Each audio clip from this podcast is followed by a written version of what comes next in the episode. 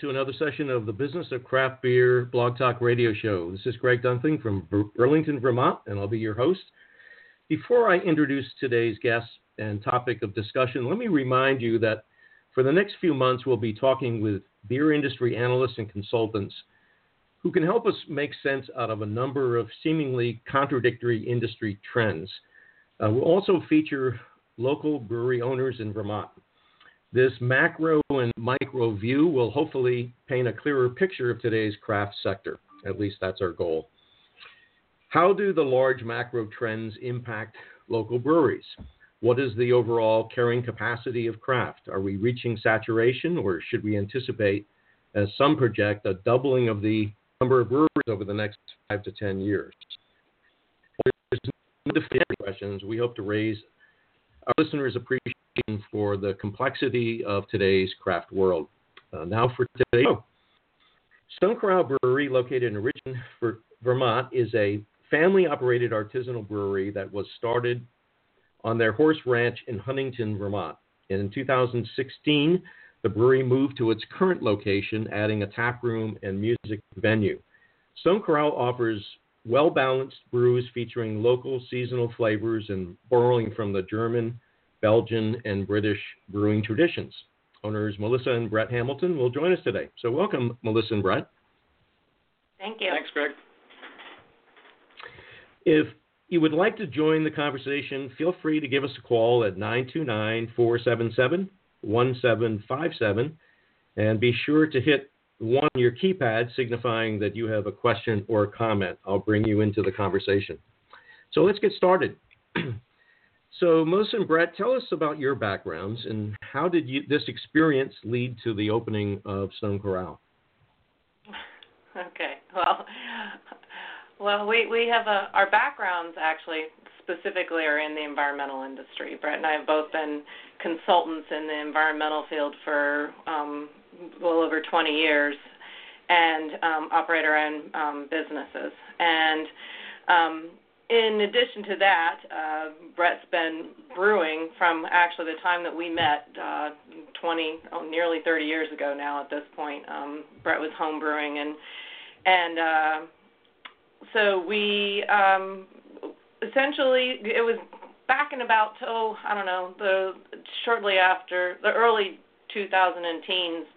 I uh, came home one day. I'd gone to the store to get some beer, and I came home and I said well, where did all the beer go? There's I can't really find anything but IPA at the store anymore. And uh so um I was brewed all these wonderful different styles because there's so many different um types of beer out there and that was one of the things that we always enjoyed with his brewing was all the different types of beer that we um were able to have. Um and uh so we just started talking about that and how we felt like that um in our local market that some really great styles were underrepresented, and uh, so we just started. Uh, Bret just started brewing um, more and um, turned converted one of our outbuildings into a little brew shed on our property, and uh, opened up the doors in uh, 2013, and people came and it just kind of sprang from there. And we actually um, moved to Richmond in uh, 2015. In uh, we opened in September 2015 in Richmond. Mm-hmm. Okay, sorry. Bret, do you have any anything you want to add to that? Uh, Melissa did a really really good job uh, c- covering the, the, the basics. Um, I, I would just reemphasize that we started Stone Corral for the same reasons that I started homebrewing, which was to to be able to drink beer that you couldn't find in the stores. Um, in the in the early 90s, that was um, you know the stores were mostly focused on European and American light lager and you know Guinness and Bass and a few other interesting artifacts of the of the era. And then um, you know I started learning about all these other great beers like Hefeweizen and um, Scotch ale that you just couldn't couldn't try elsewhere, and mm-hmm. um, it, it, it, exact same reason we opened Stone Corral, which was to be able to to drink and offer beer that you couldn't find otherwise. Mm-hmm. so some states have experienced greater growth in the number of breweries than Vermont. Um, everybody discusses the sort of growing competition to win the hearts and minds of craft consumers. Uh, what distinguishes your brewery from the 60 plus other breweries? Um, your website certainly speaks, as I mentioned before, to the German, Belgian, and British traditions. Uh, is this one of your important differentiators? Uh, it, it is, but I think an even bigger differentiator um, is something that our, our taproom customers keep thanking us for, which is we do not focus on IPAs.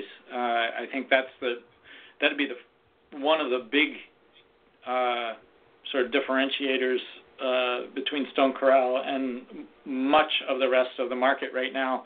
Um, we do brew some great IPAs. Um, there are just a lot of other styles that w- we love to drink and, and brew and, and share with with uh, with others. So, um, you know, that's a big one. I think the other really fun thing that we've got going on is um, is our tap room environment. Um, uh, you know, we've got great food, great beer, great music, and have built a really beautiful community um, of people um, here, and um, we feel really, really, really proud, and um, and, and that that's something very special that um, that uh, that we've we've brought to Richmond. Yeah, on in some questions in a few minutes. Uh, could we examine for a moment the category of knowing your consumer? Last week we had a consultant to the industry who talked some about this. Um, Stone Corral provides a wide spectrum of products, pretty incredible for a small brewery, quite frankly. Um, how do you come to know your consumers and what they're look, seeking in a local brewery? Well, I guess I would say we we know our consumers and because we we consider ourselves the consumer as well. I mean, we we've lived in this community for well over 20 years, and so we felt that you know the things that we liked were were probably going to be enjoyed by others in the community. Um, so that's one of the, the ways that you know it's just that we feel like we are a good representation of our own community, um, and I think that's why our brewery has done well here. But we also um, we we listen to our staff and our our customers and the things that they have to to say and and their opinions on things. Um, and uh, well, like I, I'd say, uh, one of the things in, in particular in our tap room, we have a, a program, uh, the Mug Club program that we um, rolled out this year, and that was mostly at the the the request of of our our customers. We had so many customers saying, "If you did a club, I would join," kind of thing. so it really told us there really was this community, this sense of belonging that people, you know, enjoyed being a part of this whole um, this whole thing. So um, yeah. I think that that plays a lot into how we, um, you know, how we uh, knowing our consumer is that I think you know we try to be very present, and like I said, I think we've we've always we've been con- we've been the consumer. So yeah, we, we listen to customers. You know, they they they tell us what they like that's on our tap room board, and they tell us what they don't like, and they um, make suggestions and um, but you know, first and foremost, um, we brew what we like, uh, mm-hmm. our, our, and um, and and and go from there. Yeah, I mean, we get asked by the distributor a lot uh, for more IPAs because they, all of our every time we send them IPAs, they run out of them very quickly. But it and um, we, we could certainly just brew more IPAs, but we actually like to provide other um, styles for uh, ourselves, but also others, because we feel like that um, that I think that there is the craft. I think people are come to to learn about craft beer through this big development of you know the whole IPA craze. But I think that once they start discovering craft beer, albeit through their um, you know the first experience is very often through an IPA, it's like a doorway to um, finding out about all these other wonderful um, styles as well. Mm-hmm. Mm-hmm. Let's talk a little bit about off-premise, um, getting on the shelf, gaining tap handles in restaurants and bars. Um, is increasingly difficult, or so we hear, um, in in the sea of products, having your product seen uh, by consumers.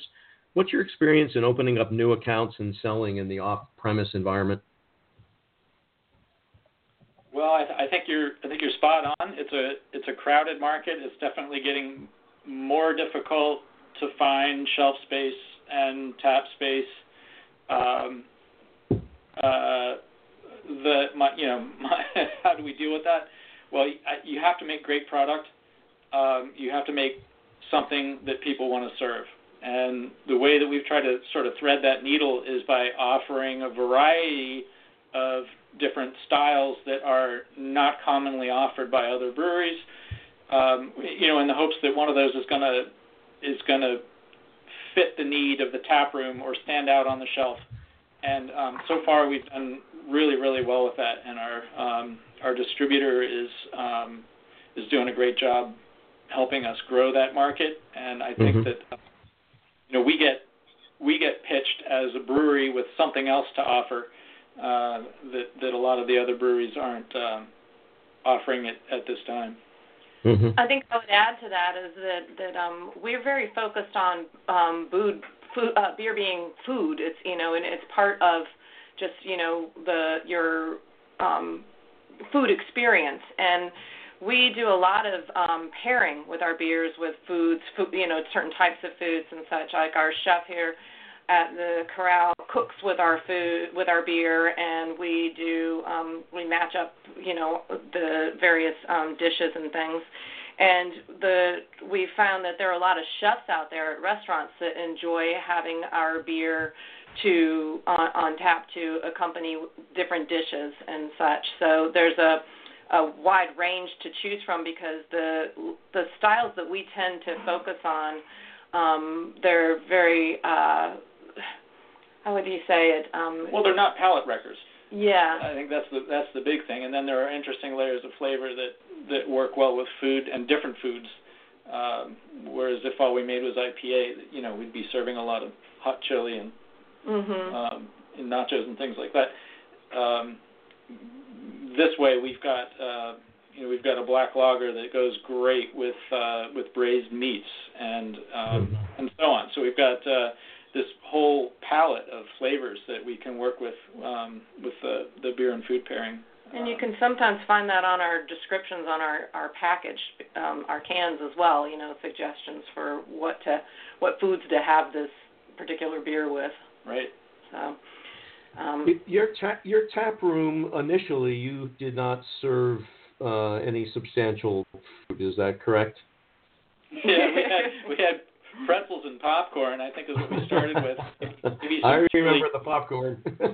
yeah, the popcorn yeah. got thrown everywhere, um, and uh, you know the, the the kitchen was was busy working a crock pot and a, a toaster oven. Well, let me back up there. In order to actually, at the time, um, in order to, if you wanted to serve a full pint, you either had to get a special event permit that only lasted for you know so many days, so we would have to constantly get additional um, special event permits, or we had to go ahead and get our restaurant license, um, and then we would be able to serve full pints.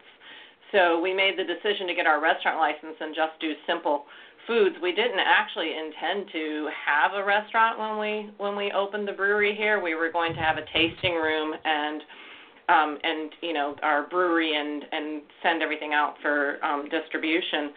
But we um, had just had so much uh, great uh, uh, support for our tap room and people asking for more all the time um, that it just was kind of a natural uh, progression to to grow from there. Um, mm-hmm. Just answer and. Yeah, and I have, have to say from a little personal experience, uh, over time your your food uh, has has gotten to be not just your typical tap room menu, but really exceptional uh, quality. It's a place you go to for dinner and then have some beer, um, as much as you go for beer and having dinner. Um, I also wanted to talk about your music, um, though. Not not many places uh, in Vermont. There are obviously a number of breweries in Vermont have a music venue.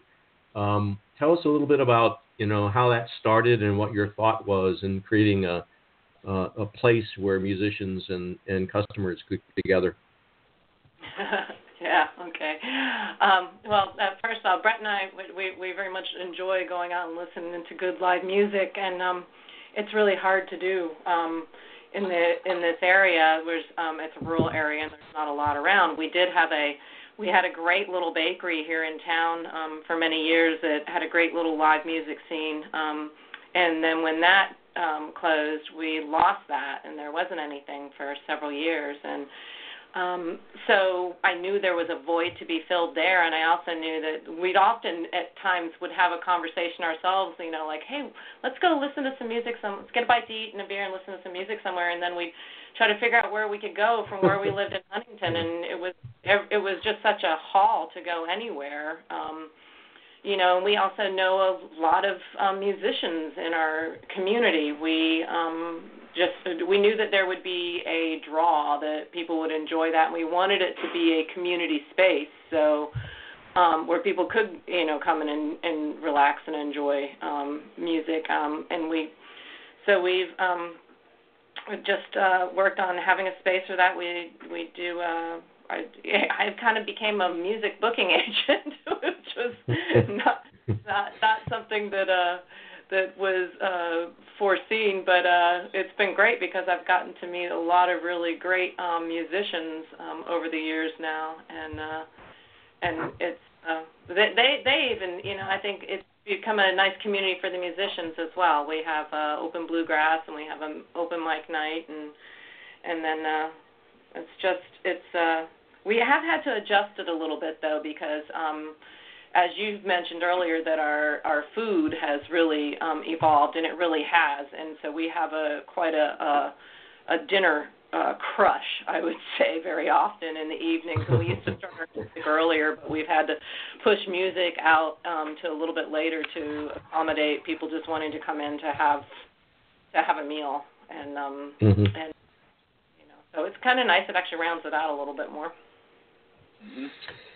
We're talking uh, with Bret and Melissa Hamilton from Stone Corral Brewery. Uh, the phone lines are open, and if you would like to uh, call in for uh, a question for Bret and Melissa, please call 929 477 1757 to join the conversation. Remember to hit one on your keypad if you'd like to uh, join us.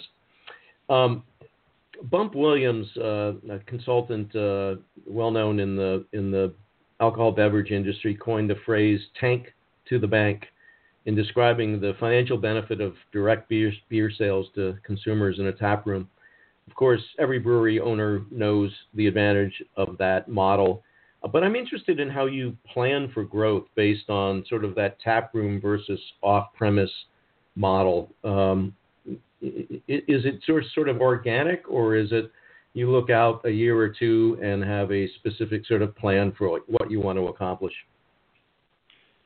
I would say up till now it's been very organic. Um, the more and more I think that the um, the beer industry is a is a pull market rather than a push market. Um, so, so really the demand is coming from the consumer uh, and they need to learn about you and get comfortable with you and, and see you on the store shelf uh, enough times to, to to really grow that market. And we've been just sort of riding that curve up until now. Now we're kind of at a at a nexus where we need to plan our next stage of growth, mostly because we've um, we're at capacity now, um, both in the brewery and in the tap room, and um, you know uh, we, we, what we don't want to do is end up with a, with a situation where we're either um, missing out on opportunities or leaving accounts without um, beer that they'd like to have.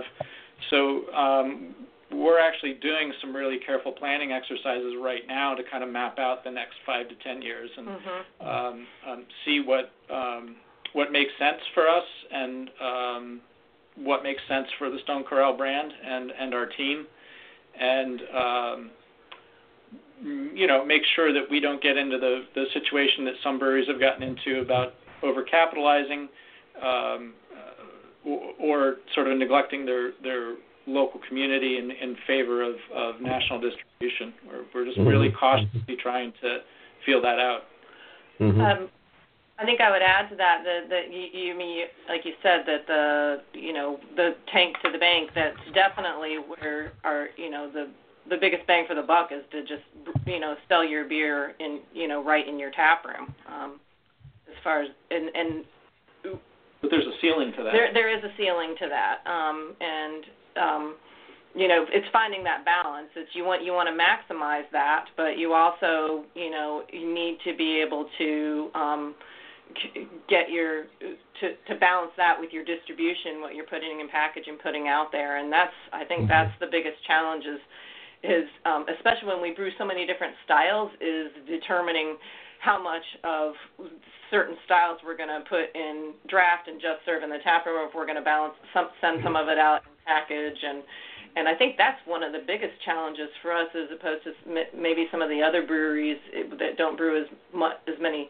as much variety as we do. Is that it's I think it'd be easier to have a formula for you know how much you're kegging versus how much you're packaging. We're always uh-huh. looking we're always looking at that and and um, trying to make sure that we um, always keep a well um, rounded representation of our beers in the tap room, um, but yet keep um, enough in package out on the market. And it's um, sometimes that's a hard that that can be a hard balance to, mm-hmm. to get. Um, and sometimes we get it right, and sometimes we we run out of things. We're people get cranky in the tap room when we run out of things they like. Yeah, yeah, yeah. We we we I've never, we're, I've never been one of those customers. With fifteen other choices. Yeah. yeah, yeah. Uh, so uh, the the Brewers Association every year does an annual survey with Nielsen, and one of the findings in the last year's survey, and it probably occurred the year before as well, is that uh, taproom sales they found really drives off-premise sales. Once a, pe- a person has been in a brewery taproom, perhaps for the first time, maybe not, um, they tend to look for that product uh, on the shelves or in uh, on tap handles in, in, bars and restaurants. Um, what's your sense of of can you measure that in any way? Can you tell sort of the you know you you have an increase in number of people who visit your tap room, and it translates into more product being sold off premise, or is it just hard to measure? I, think it's very hard to measure. I do I do think it's a real thing, but I think there, it works in reverse too. I think people find your beer on the shelf, they think it's interesting, they try it, um, and then they want to come pay a visit. And um, we've heard anecdotal stories from our customers, both in both directions. Um, uh-huh. so, so I think you know we, we sometimes talk about filling cans as being a, a marketing exercise um, because of that that you talked about. Um, yeah. You know, on site versus off site sales. Yeah. Um, the but it does put a very nice billboard in your local beer store uh, um, for for our for our company and our brewery. Mm-hmm. Yeah, I think the tap room is the best brand ambassador you can have, um, and especially in a, in a, a market where we are like Vermont. We just have a big tourist industry here already, so um, so it's an, an experience um, for people to come in and and.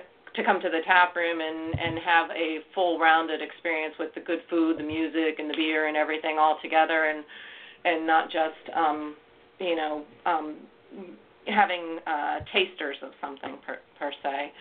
Um, I've heard many people. I think one of the things that that I've noticed in the tap room though is um, is people do look for your beer on the market. And I know when Bret and I were walking in the brewery a couple of weeks ago, and somebody stopped us and and was saying how um, they'd been asking all over for the trying to get that black beer in cans and they just couldn't find it anywhere and they were you know complaining to us about it and our answer had to be well that's because we haven't put it in cans for the summer months. We'll be doing that shortly.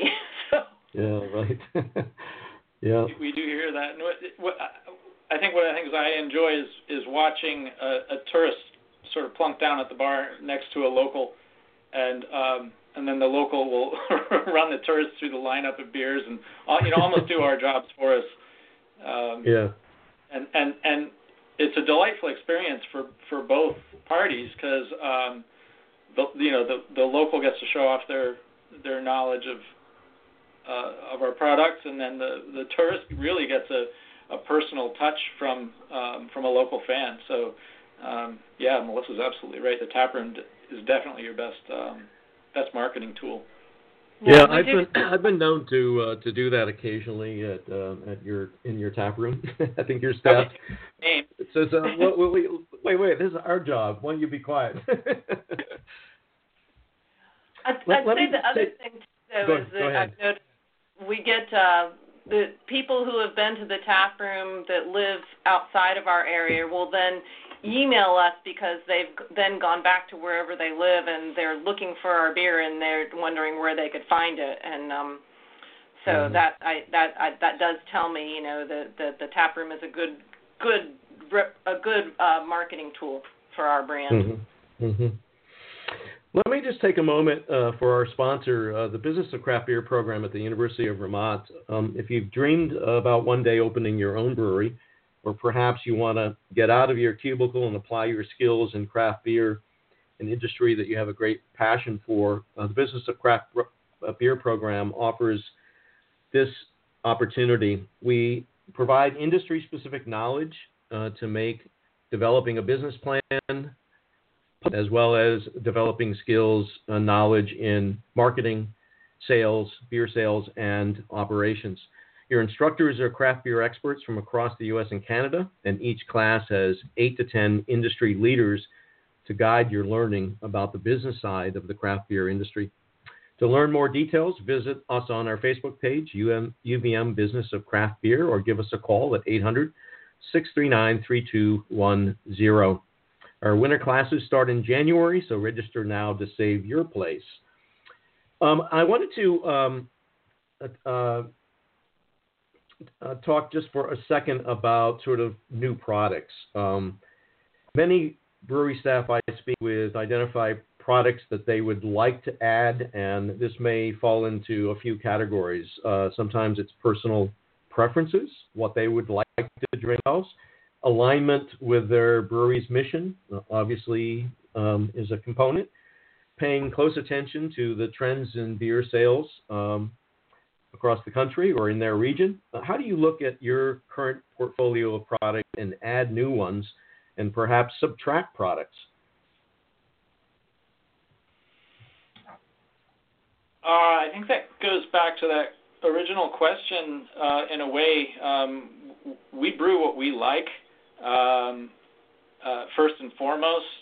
Uh, we also look at the marketplace and see if there are any opportunities, um, either in our own draft list uh, or um, or in the you know on the supermarket shelves. And then um, you know I think it's a it's a matter of um, coming up with a, a recipe or a or even starting with a style, but then actually nailing down a recipe that you're confident um, that you want to invest time and, and, and ingredients in experimenting with.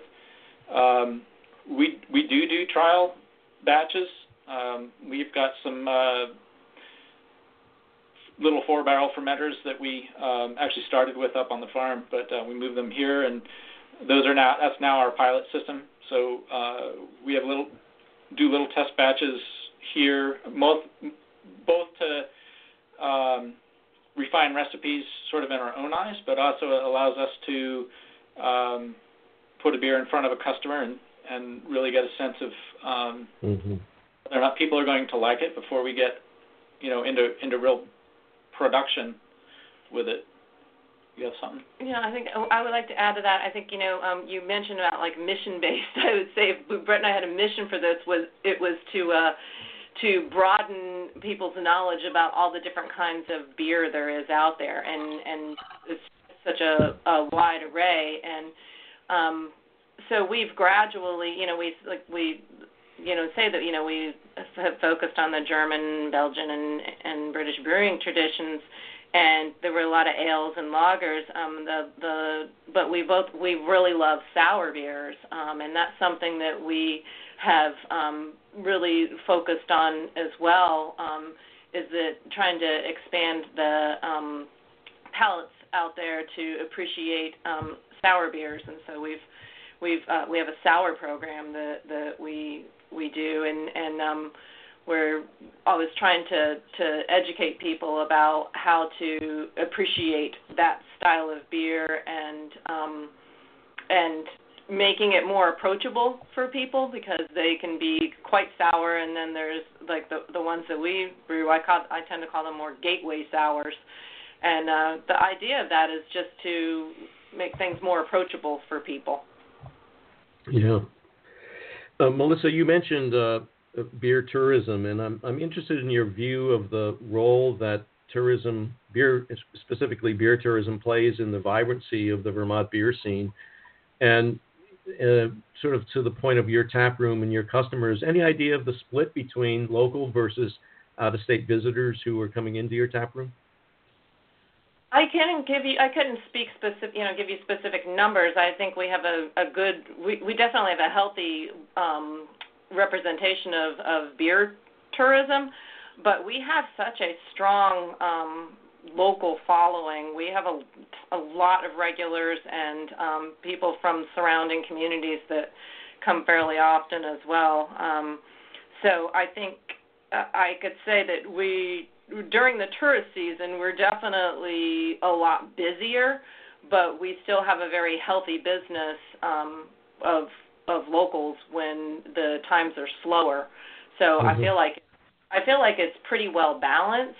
Um, I think that that it's still. I think that we actually do more business from um, the residential, from residents, from people that live here in Vermont and are, mm-hmm. you know, surrounding, you know, 20 miles or so probably. I, I think it feels mm-hmm. that way. See them so frequently. Maybe. Uh, uh, if I if I had to guess, and I would say it's something like 50-50, but it's like Melissa said, it's skewed it, during tourist season. Mm-hmm. It's more tourists, and during the off season, it's more locals. And uh, it, I don't know. It, it mm-hmm. feels like balance. Yeah.